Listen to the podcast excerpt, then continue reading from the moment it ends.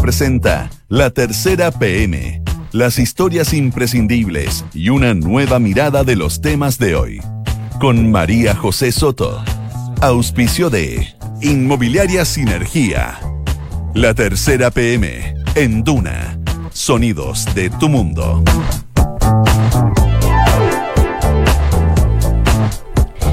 Dos de la tarde y 3 minutos. Bienvenido a la tercera PM en este día jueves 11 de diciembre. ¿Es 11, no? No, 12. Hoy estaba viendo la posta de ayer. Jueves 12 de diciembre de 2019. A esta hora hay 31 grados de temperatura.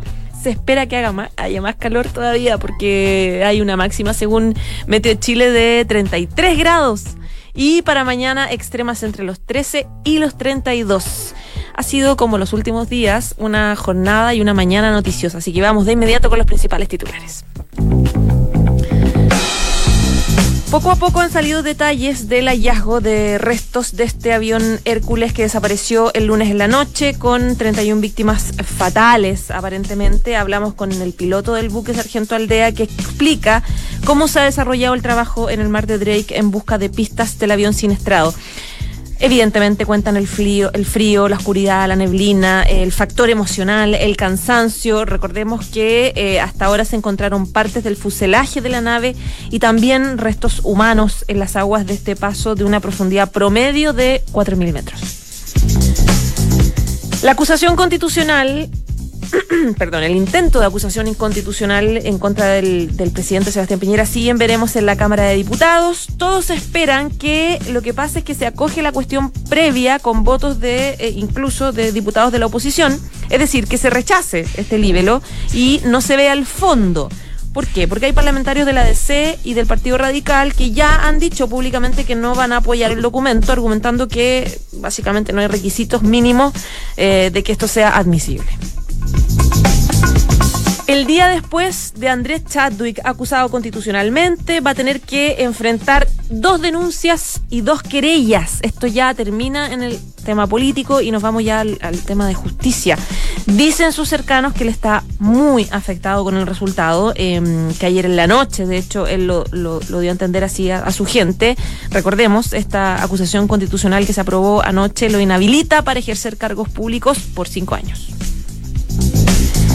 La crisis dentro del Frente Amplio, que ya no es ninguna novedad, suma y sigue. Se siguen fragmentando los partidos de este bloque por diferencias en el Congreso.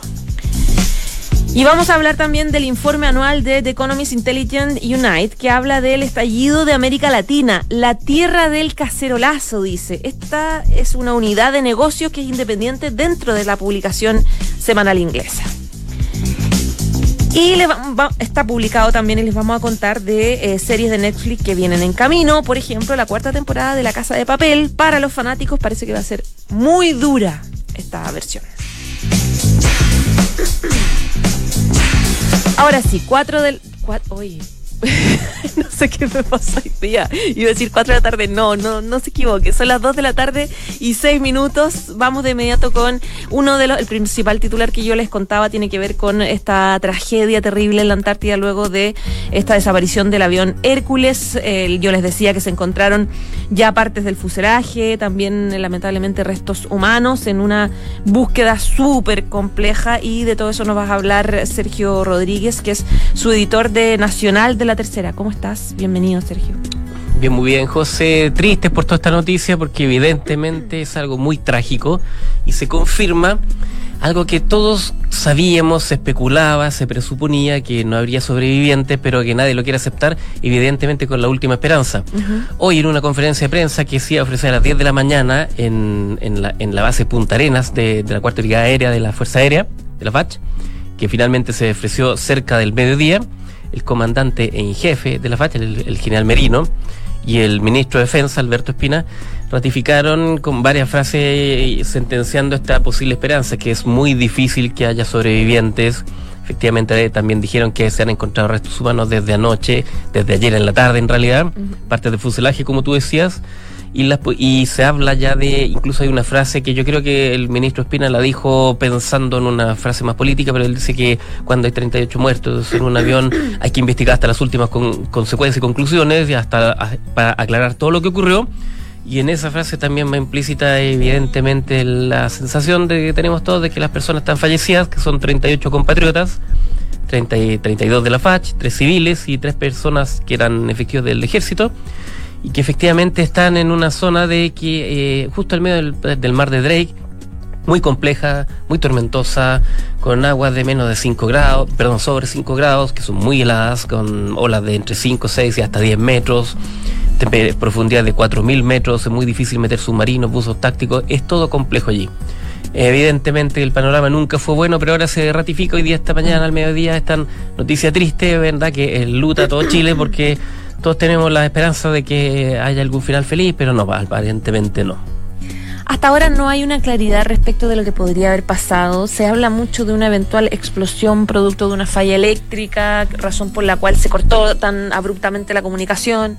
Mira, aquí hay que ser muy claro, voy a explicar algunas hipótesis que se manejan, pero que son extraoficiales, y hay que ser muy responsable porque esto es una investigación en curso, tanto sumarial, la administrativa de la FACH, respecto de la Fiscalía de Aviación, como de la Fiscalía como el Ministerio Público, por lo que pudo haber ocurrido, que le lleva el fiscal Campos de Punta Arenas. Yeah. A ver, el avión Hércules es un avión muy confiable, grande, de mucha capacidad, puede llevar 33 toneladas, operan desde la década del 50-60, hay muchos modelos, más de 150 modelos que operan en todo el mundo, las fuerzas aéreas lo tienen, y es el avión indicado para hacer un trayecto complejo como es de Punta Arenas a la Antártica, sin ningún lugar a dudas.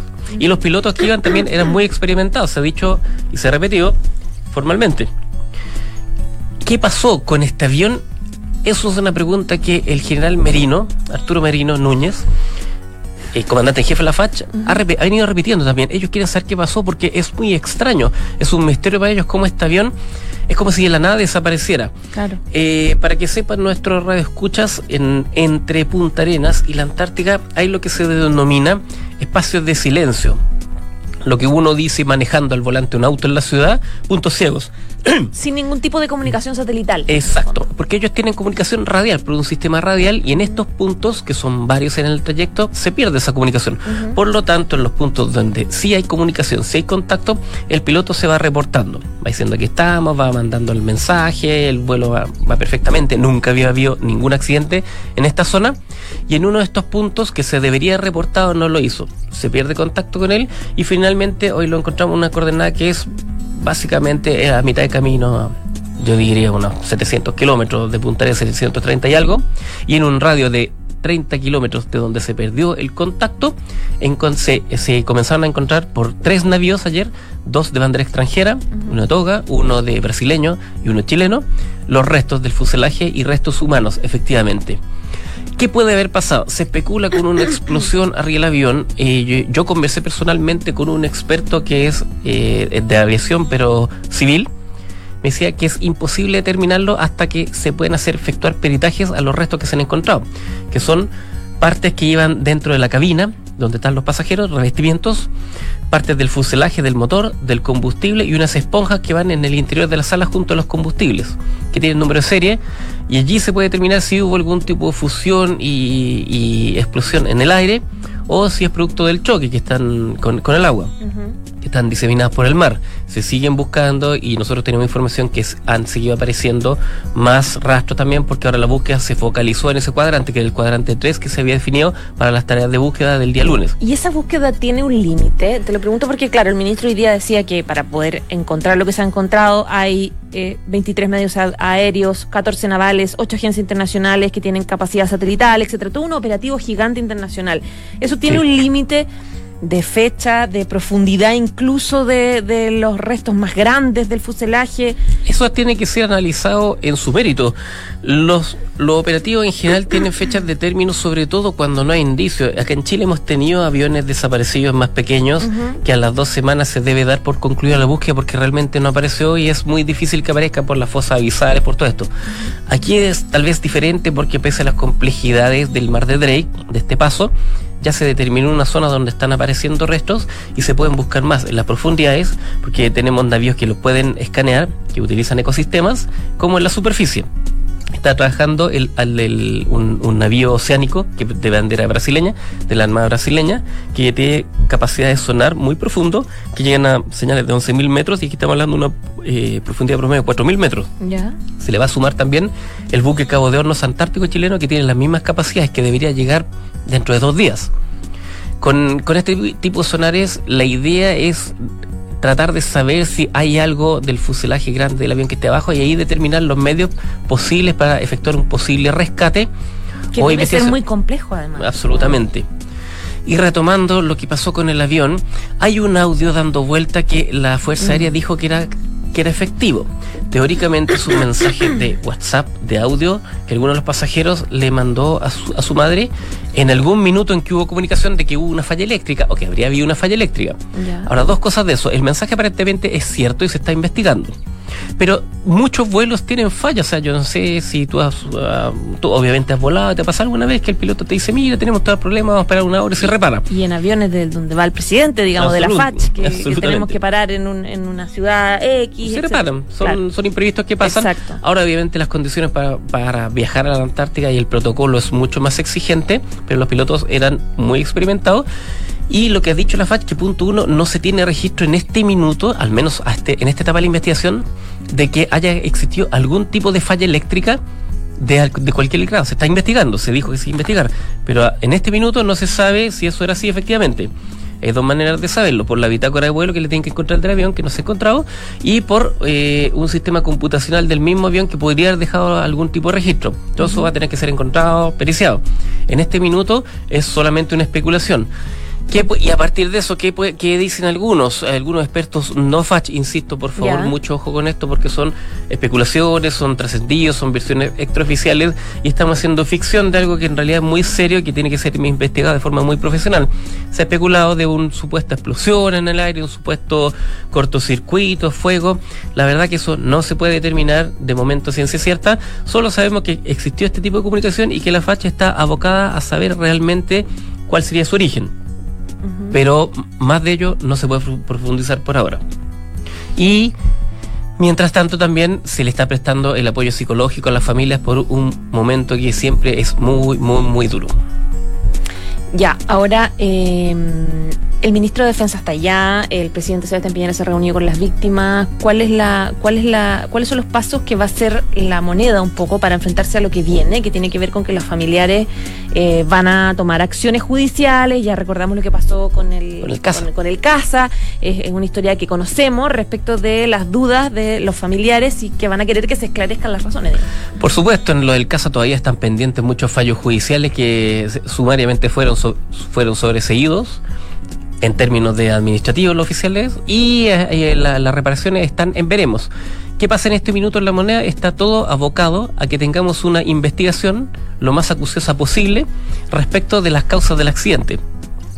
Y sobre eso estamos esperando las causas del accidente. Los familiares, es muy violento lo que les pasó hoy día. La sensación de ellos, yo he tenido la posibilidad de conversar a través de un colega con dos, escuchar las grabaciones, quieren que se esclarezca. Lo que pide toda la persona con sentido común, humanamente, saber qué es lo que pasó con su ser querido, saber lo que pasó, cómo fue, y después se van a tomar cursos de acción legales. Efectivamente, como tú bien lo dices, pasan los accidentes, es parte del derecho y es parte de lo que cualquier persona puede hacer, ejercer sus derechos como acto reparatorio. Sin embargo, en este minuto en la moneda y en defensa están totalmente abocados a primero conocer las circunstancias, lo que ocurrió, la explicación, y después irá viendo, me parece lo más correcto y sensato, y agotar todos los esfuerzos, como dijo el ministro, para encontrar todo lo más posible, todo lo que pueda explicar lo que ocurrió y que pueda en alguna parte tranquilizar a las familiares. Hubo una filtración bien terrible del momento en que los familiares se enteran de que el video de que hay se encontraron restos humanos. ¿En quién se hace cargo de esa situación como bastante compleja? ¿Cómo se filtra una situación que incluso se publicó en algún medio de comunicación? Se publicó, de hecho yo también tengo acceso para contarle a las personas que nos están escuchando, es un video en que el general Mosqueira, que es el general de la cuarta zona de aérea de Chile, que estaba a cargo hasta ayer, hoy día se fue nombrado otro general como las tareas de coordinación, el general Mosqueira está hasta ayer a cargo de todas las tareas de coordinación de búsqueda y rescate, fue el encargado anoche de explicarlo a los familiares que se encontraban presentes, que se vienen con encontrado restos de fuselaje del avión, y en algún minuto les dice que hay también restos humanos y se escucha llanto, se escucha personas que se quiebran. Es un video que aparentemente graba desde un celular alguna de las personas que estaba desde el público escuchando todo esto. Yo no quiero atribuir intenciones, nuestro medio no lo publicó como tal, porque es un video muy fuerte y además es un momento muy íntimo, que le exige mucho respeto. Yo lo que quiero tomar de esto es que si alguien lo vio, o si alguien lo difundió, que no quiero enjuiciar a nadie, yo, y esta es mi opinión personal, me parece que se trata de momentos, del momento de la muerte es un momento muy importante en toda vida, así como un nacimiento, un momento de un deceso, de un familiar, cuántos de nosotros lo hemos vivido, y eso yo creo que se debe respetar siempre. Para mi gusto el video muestra el dolor que sienten las familias y todo eso, pero no sé si es necesario mostrarlo. Yo creo que es muy fácilmente comprensible y esperable, y basta eso, porque me parece que lo que se debe abocar a las personas, los medios de comunicación, es a desentrañar lo que pasó y de una u otra manera acompañar a las familias de estas víctimas. La difusión o no difusión de ese video y lo ético no me corresponde a mí juzgarlo, pero efectivamente existe y es terrible. O sea, ¿qué más se puede decir? Porque es gente que sufre un dolor que yo creo que todos lo entendemos también. Ya, pues Sergio, un millón de gracias. Muchas gracias a ti, José. Que estés muy bien. Chao, chao. Esto es La Tercera PM con María José Soto. 2 de la tarde, chao Sergio. 2 de la tarde y 19 minutos. Viene entrando al estudio Francisca Forni, periodista de Mundo de la Tercera. Francisca, ¿cómo estás? Buenas tardes, María José, buenas tardes. Bueno, tú vienes con un informe de The Economist donde se habla de las crisis latinoamericanas de los últimos meses. De hecho, el nombre es La Tierra del Cacerolazo, a propósito de todos los países que hemos estado viviendo estos estallidos sociales: Chile, Colombia, Ecuador, Venezuela. ¿Cuál es el análisis que hace esta publicación inglesa? Sí, María José, como dices tú, el Economist sacó un informe sobre, más que nada hace un balance de cómo fue el 2019 para América Latina, la tierra de los cacerolazos, como la llaman los autores, y también explica cómo podría ser a futuro, dada la situación que han vivido los países latinoamericanos este año. Empieza diciendo el informe que el 2019 fue un año muy volátil, muy impredecible para todos los países latinoamericanos, porque tanto los gobiernos de izquierda como de derecha han tenido que lidiar con un pueblo, con una población que ya no tolera el status quo. Por lo tanto, han salido a las calles porque han descubierto que muchas veces es la única manera de hacer que los gobiernos escuchen. Y el informe habla en general al principio porque dice que a simple vista hay pocas similitudes entre, por ejemplo, las protestas que hubo en Ecuador o el estallido social en Chile, pero tienen varios elementos que los conectan. Y según ellos, la experiencia compartida más importante que tuvieron fue el ajuste a la era de los post-commodities, que en los 2000, con el auge de esta era de los recursos, Latinoamérica vivió un periodo de mucha abundancia, pero el problema es que si bien eso trajo una disminución de la pobreza, la clase media se expandió, mejoraron los indicadores de salud y de mortalidad, esto también hizo que muchos gobiernos, y que coincidió también con varios gobiernos de izquierda, muchos gobiernos no invirtieron bien estos ingresos inesperados, en el fondo, en educación, en como en políticas sociales, en estado de bienestar, en el fondo. Claro. No supieron invertir estos ingresos que habían llegado de manera inesperada y que eran muchos. Entonces, sí, se redujo la pobreza, pero al mismo tiempo se redujeron los ingresos que tenían disponibles los gobiernos. Entonces, eso los dejó en una situación muy complicada para el ajuste de la era post-commodity, que terminó en el 2014 y de hecho esto coincide con un estancamiento de la economía en general en Latinoamérica del 2014 a ahora el 2019. Entonces, eso explicaría una parte del malestar que se está viviendo en Latinoamérica, pero no toda. De hecho, los autores dicen que es una parte del puzzle de este descontento, y que otra parte importante son las instituciones políticas, que la gente esperaba mucho de las instituciones políticas y empezaron a darse cuenta de que la calidad no era, no se ajustaba a sus expectativas, en el fondo. ¿A qué se refieren con instituciones políticas? Tanto el sistema, gobierno, Congreso. Claro. todo justicia. El sistema político en general. Ya, ¿y especifican países puntualmente el informe o es un análisis como global? Primero hace un análisis global, ya. Y como te digo, cuenta que hay muchas maneras como de conectar las situaciones que han vivido los distintos países, y también hace un análisis por país. Uh-huh. Dice que hay dos países que fueron como el ejemplo perfecto, dos casos, ya. De un sistema político que no funciona en América Latina, que fueron Bolivia y Perú. En Bolivia que hubo una crisis democrática que llevó a miles de personas a las calles a exigir la salida de Evo, después de anular un referendo que iba a prohibir en el fondo que fuera por un cuarto periodo consecutivo presidente. Evo triunfó en unas elecciones que después se decía que estaban llenas de irregularidades, y eso lo llevó a tener que renunciar en el fondo.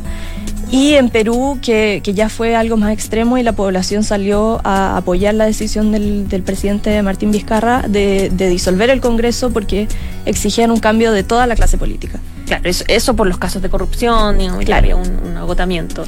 Claro, de hecho dice el informe también que el descontento con las instituciones políticas es, en una parte, por la corrupción, pero en gran parte es por el mal funcionamiento de las instituciones políticas y los sistemas políticos en general.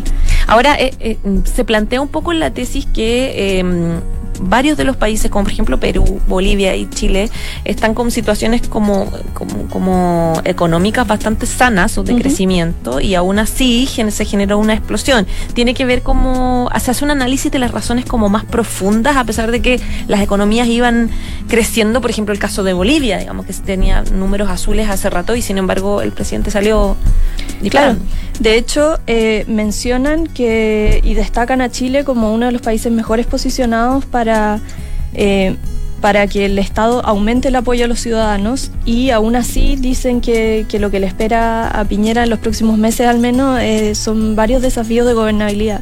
Uh-huh. Eso te iba a decir, ¿hay algún pronóstico que se hace? Sí, se hace un pronóstico. Se dice que también va a ser un año muy impredecible, porque hay varios factores que influyen ahí. Hay un factor de contagio de protestas que es muy alto hoy en día, considerando que tenemos redes sociales, uh-huh. la globalización, la digitalización. De hecho, también ponen el ejemplo de que aquí en Chile empezaron a utilizarse tácticas que usaban los manifestantes en Hong Kong, que llevan 6 meses protestando. ¿Cómo cuáles? Por ejemplo, los láser, también los utilizaban perfecto, en Hong claro. Kong. Y las mismas protestas, como el hecho de que la redes gente, sociales. Claro, la coordinación vía redes sociales, y el hecho de que la gente esté saliendo a la calle porque se dan cuenta de que esa es una manera de que el gobierno haga concesiones en el fondo, uh-huh. Es algo que se va replicando en distintos países y por distintas uh-huh. causas. Como ya, entonces en el fondo ir cada uno contagiándose claro. con la misma efervescencia. Ese es uno de los pronósticos para el próximo año en el fondo. Uh-huh. ¿Y qué otras conclusiones hacía de pronóstico 2020? Bueno, también dicen lo que te mencionaba yo, que es probable que estas protestas sigan, porque la gente ya se dio cuenta de que se obtienen medidas concretas a través de las protestas, y muchas veces en muchos países es la única manera de que el gobierno actúe en el fondo. Ya, pues Francisca, 1 millón de gracias. Muchas gracias a ti, María. Que estés muy bien. Chao, chao. Chao. Estás en La Tercera PM con María José Soto. 2:26 PM. Yo les contaba que a esta hora, no sé si ha habido novedades, yo creo que no. Se mantiene en la Cámara de Diputados el proceso de acusación constitucional en contra del presidente Sebastián Piñera, y la probabilidad es alta de que se acoja la cuestión previa, es decir, que se caiga la acusación, que no pasen al fondo, porque había mucha gente, parlamentarios de opositores, que decían: nosotros no vamos a aprobar esto. Evidentemente tiene un contexto importante, que es que ayer se aprobó la acusación constitucional contra el exministro del Interior, Andrés Chadwick, tema que vamos a conversar ahora con Sebastián Minay, periodista de La Tercera PM. María José, ¿cómo estás? ¿Se cumple entonces, podríamos decir que se cumple uh-huh. Entonces el designio o el pronóstico que había, tácito, de que si se condenaba políticamente a Chadwick, se le perdonaba el mismo trance al presidente Piñera, que es lo que es la base sobre la cual se trabó toda esta disputa? Sí. Y que por lo mismo ya ha provocado, y se veía venir, te digo, con conocimiento de causa por lo menos hace una semana, ya ha provocado agrias consecuencias en el gobierno. guerra civil, o sea, como la UDI. No me gusta exagerar. La UDI, alguien me había hablado. La UDI enfurecía con la moneda que dejaron caer, digamos. Entremos en materia porque esto se para la gente que no se ha enchufado a las temporadas de esta serie, esta especie de versión B de Game of Thrones. Esto se remonta por lo menos a los alegatos en la Cámara de Diputados la semana pasada. Ya. Cuando la defensa del exministro Andrés Chadwick, por boca de Luis Hermosilla, pero también de diputados como Patricio Melero, muy amigo de él, dejaron bien claro que una de las bases de la defensa del exministro Chadwick, en los hechos, no explícitamente, implicaba inculpar a su sucesor, Gonzalo Blumel, porque decían que la cantidad de víctimas de la violencia policial, gente que ha perdido sus ojos, heridos, las cifras han sido mayores después de que Chávez dejó el gabinete.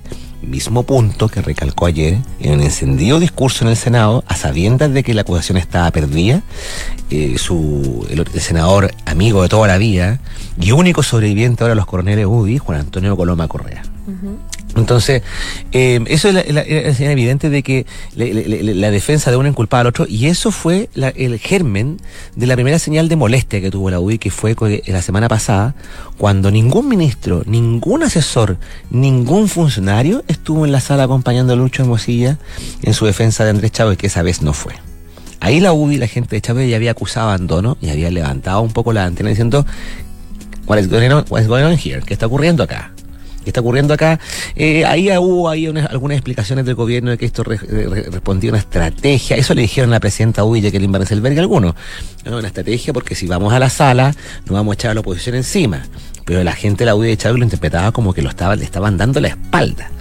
Y ya lo delicado vino durante la doble jornada de anteayer y ayer. Porque el primer día que estuvo la oposición en el Senado tampoco se veía ministro.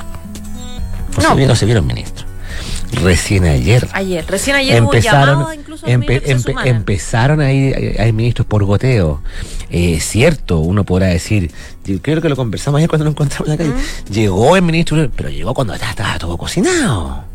Sí, es súper fácil decir, pero si estábamos todos estudiando, pero fue a última hora cuando estaba todo cocinado. Es cierto, el gobierno se movió ayer a cierta hora del día, se repitieron numerosas intervenciones por redes sociales de ministros con el hashtag Estoy con Chávez, pero esto ya era tarde. Y hubo al menos 3 reclamos formales de la UDI al gobierno.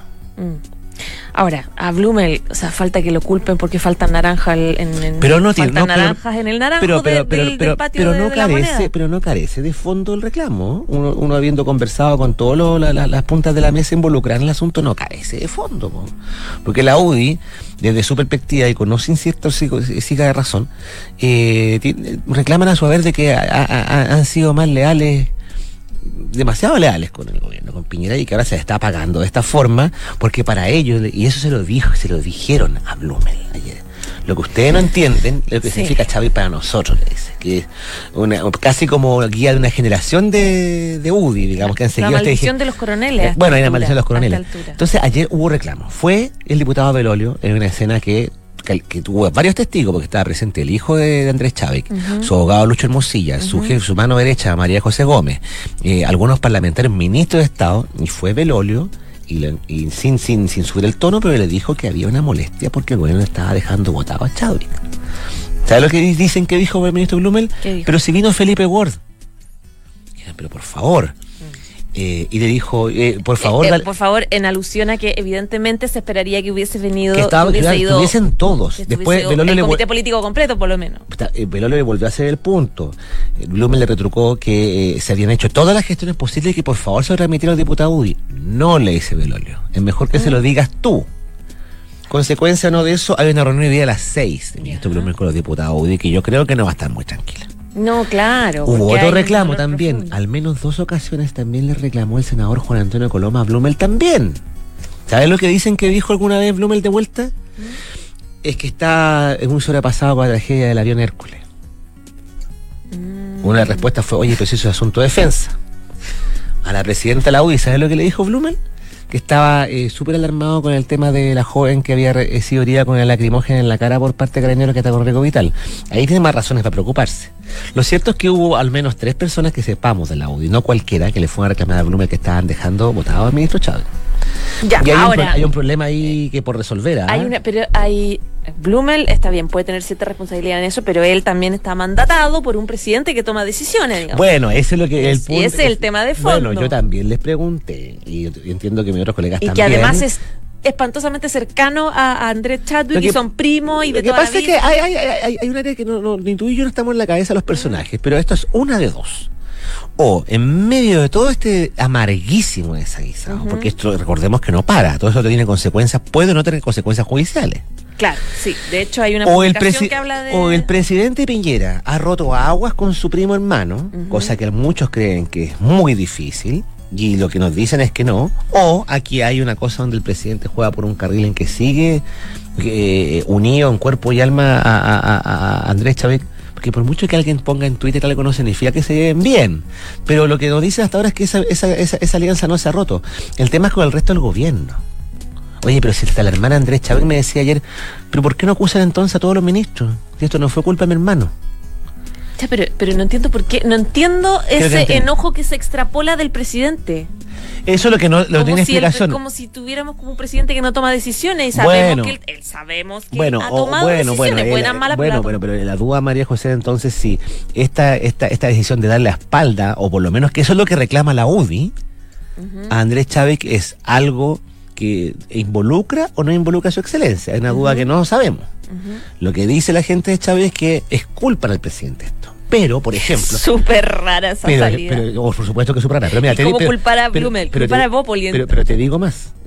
Hay gente en la UDI, y me consta que esta sospecha incluso existe en las altas capas del partido, que sospechan, te voy a recalcar, sospechan, no creo que tengan pruebas, sospechan de que además el exministro Blumel está preocupado por los eventuales complicaciones para la situación judicial. Por los otros días que le competen a él de violación a los derechos humanos durante su gestión. Y si se producen más casos como la joven de 15 años herida casi letalmente por una lagrimógena. Esto se va a poner más complicado para él.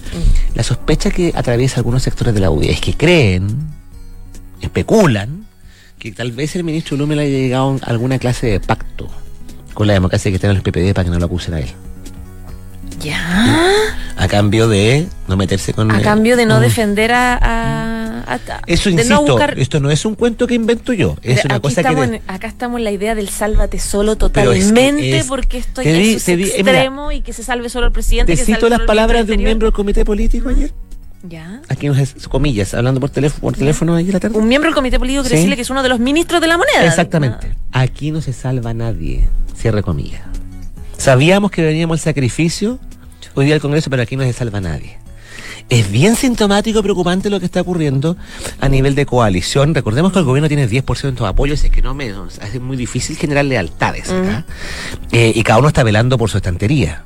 Entonces, algunos sospechan que, por ejemplo, ayer cuando entró uno de los diputados informantes, si no me quise el nombre, Gabriel Silver, a la sala del Senado, y leyó una relación de hecho, la gente de Chávez se quedó pensando, mirando, dijo, ¿por qué Silver hizo mención a un oficio que le envió el ministro Blumel al general Mario Rosa, haciendo hincapié en el respeto de derechos humanos? ¿Por qué hizo eso? ¿Quién filtró eso? No, y oye, se vienen capítulos de intrigas, intriga. Ahora, yo pregunté también, ¿le han dicho algo esto al gobierno, al presidente Piñera? ¿Le ponga orden? Hasta ahora no quieren que la cosa pase a mayores. Incluso hubo diputados UDI a los que se les cruzó por la cabeza no entrar hoy día a la sala durante la votación de la acusación contra el presidente. Pero no, eso no llegó a pasar. Hubo hartas manifestaciones de molestia que se sofocaron, he de decirlo.